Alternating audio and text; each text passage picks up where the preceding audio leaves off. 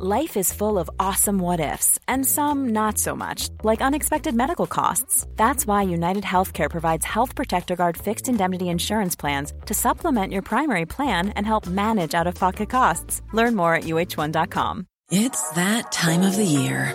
Your vacation is coming up. You can already hear the beach waves, feel the warm breeze, relax, and think about work. You really, really want it all to work out while you're away. Monday.com gives you and the team that peace of mind. When all work is on one platform and everyone's in sync, things just flow wherever you are. Tap the banner to go to Monday.com. Many of us have those stubborn pounds that seem impossible to lose, no matter how good we eat or how hard we work out. My solution is PlushCare PlushCare is a leading telehealth provider with doctors who are there for you day and night to partner with you in your weight loss journey. They can prescribe FDA-approved weight loss medications like Wegovy and Zepbound for those who qualify. Plus, they accept most insurance plans. To get started, visit plushcare.com slash weight loss. That's plushcare.com slash weight loss.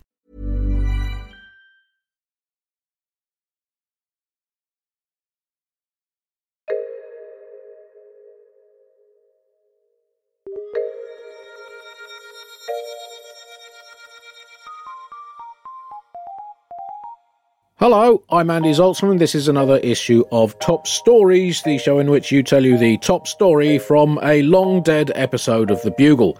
Pensioners. There's absolutely loads of them, and that was as true in April 2014 as it is now. In the UK, the government came up with an interesting plan to predict people's deaths, presumably to try to save some money. This is from issue 267 of The Bugle entitled Gaining My Religion, featuring me and John Oliver. Top story this week the grateful not quite dead. and uh, pensions are a big problem, Andy, due to the inconvenient fact that people are just refusing to die at the most fiscally convenient time for society. And uh, seeing as the government of the UK is hamstrung by not being able to legally order a mandatory cull of all people older than 75, they're having to come up with some outside of the coffin solutions. and it's, it's going to take a bold plan, but perhaps not this bold, because the UK Pensions Minister, Steve Webb, has revealed that in the future, pensioners in Britain will be given estimates of how long they have left to live to help them manage their savings. He argues that most people underestimate how long they'll live, resulting in poor financial projections. So experts will apparently now look at factors such as smoking, eating habits, and socio-economic backgrounds when determining approximate life expectancy. I'm presuming that this has been relatively controversial over there, Andy, because there was an outcry here when it was suggested that Obamacare was going to include death panels, even though there was no suggestion of that inside it whatsoever. But this is an actual government suggestion that's not even death panels, it's death fortune tellers.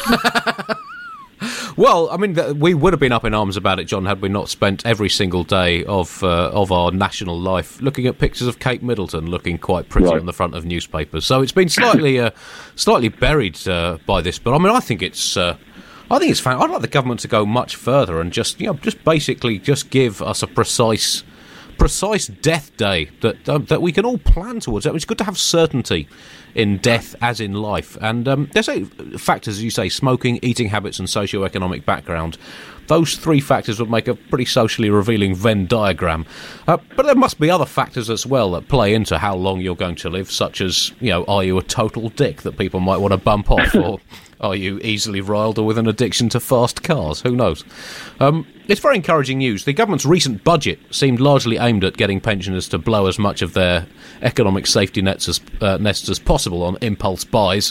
Why fork out hundreds of thousands of pounds to stay for years and years in a nursing home waiting for the merciful rabbit punch of death when you could drive a Lamborghini around for a few months and then just sleep rough until you freeze to death? Um, so, um, and also, given the new Christian slant this government uh, appears to be taking, more of which. Uh, later. Um, I think it's good that they let people know when they're going to uh, shuffle off the mortal coil to meet their maker so they can work out for the last few months, you know, just trim down for a couple of months uh, so they look good at the pearly gates. I know it shouldn't make a difference, John, to whether or not you get into uh, to eternal bliss, but we all know it does. You know, people don't vote for beards, and God loves a six pack. I mean, look look at Jesus. absolutely ripped to the crumpets. He was the lad, clearly trying to impress his dad.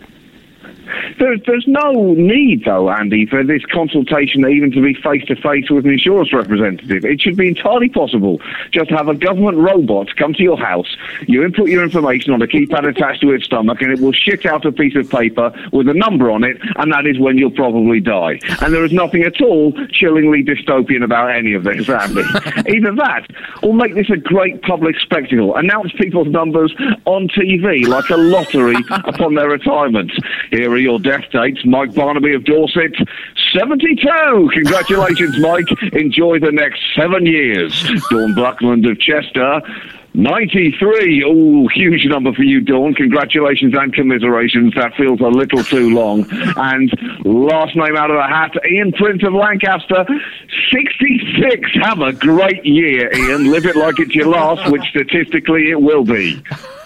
Well, still, there's still a bit, a bit of uncertainty, John, because I mean, I think I think it needs to be definite. Uh, there, there, was a very interesting article on this in a publication that's very close to my heart, the Actuarial Post um, mm-hmm. in which uh, a financial expert talking about uh, life expectancy of financial planning said it's vital to understand that it's, this is just an average figure. At the end of the day, it's still impossible to say with complete certainty whether an individual will die tomorrow or live to receive a telegram from the Queen. I don't know if he said that in a slightly sinister voice, suggesting that he's about to bump someone off. But, um, but I think just give it time, John. Science, the fearsomely unstoppable that it is, will soon sort this out for us. We'll know exactly when, and the government should be doing this as just as they judge everything else they should be judging it by virtue. It shouldn't. It shouldn't be down to lifestyle choices. It should be down to financial utility to the British nation. They should be sitting people down saying, "Well, Mr. Fruggin, you've earned very healthily in your chosen careers and investment uh, nabob. Tick. You've sent your children to private school. Tick. Private healthcare. Tick. Congratulations. You've barely cost the state a penny. You can have another 33 years. Pop back with a 98 with the chosen method of death, please. Preferably not one of the messy ones. Do enjoy your retirement. Now, Mrs. Glapp." Oh dear, someone's had a tough life, haven't they, Mrs. Glapp? Five kids, all through the state sector, lots of stresses and strains, judging by the number of times you've been in and out of hospital. That's an awful lot of benefits you've needed to look after your offspring, and, uh, well, you haven't drunk or smoked or driven a car, so not even contributing that much to the exchequer in, in taxes, so tot it up. How old are you now? 65. Oh dear, that's your lot. Hard luck, Edna. Please bring a glass of water and five tablets for Mrs. Glapp. You're allowed one last phone call.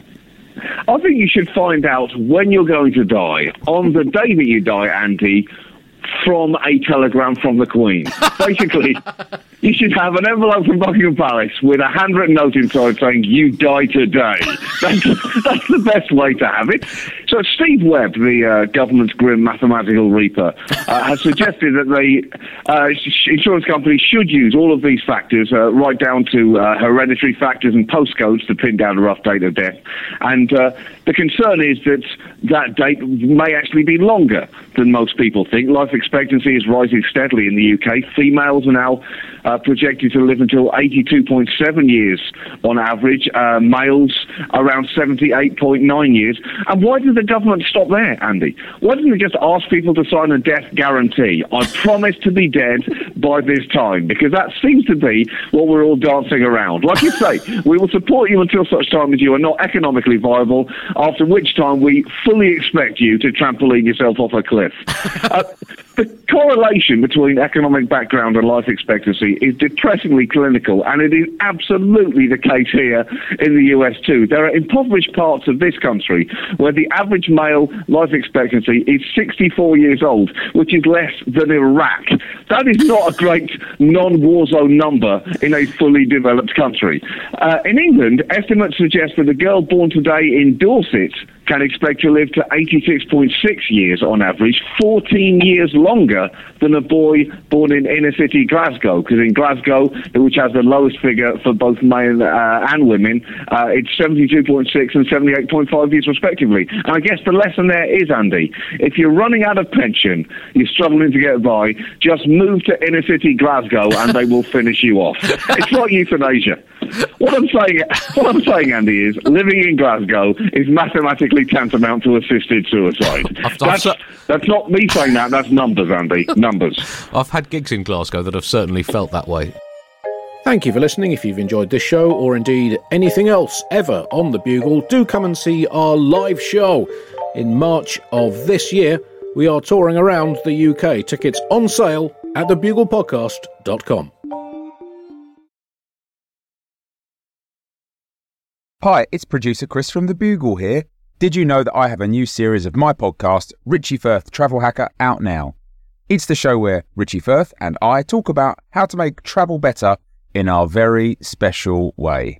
In this series, we discuss Lime bikes, Teslas, the London Overground, and a whole bunch of other random stuff that possibly involves wheels or tracks or engines of some variety. God, what a hot sell this is. I mean, you you you must be so excited. Listen now.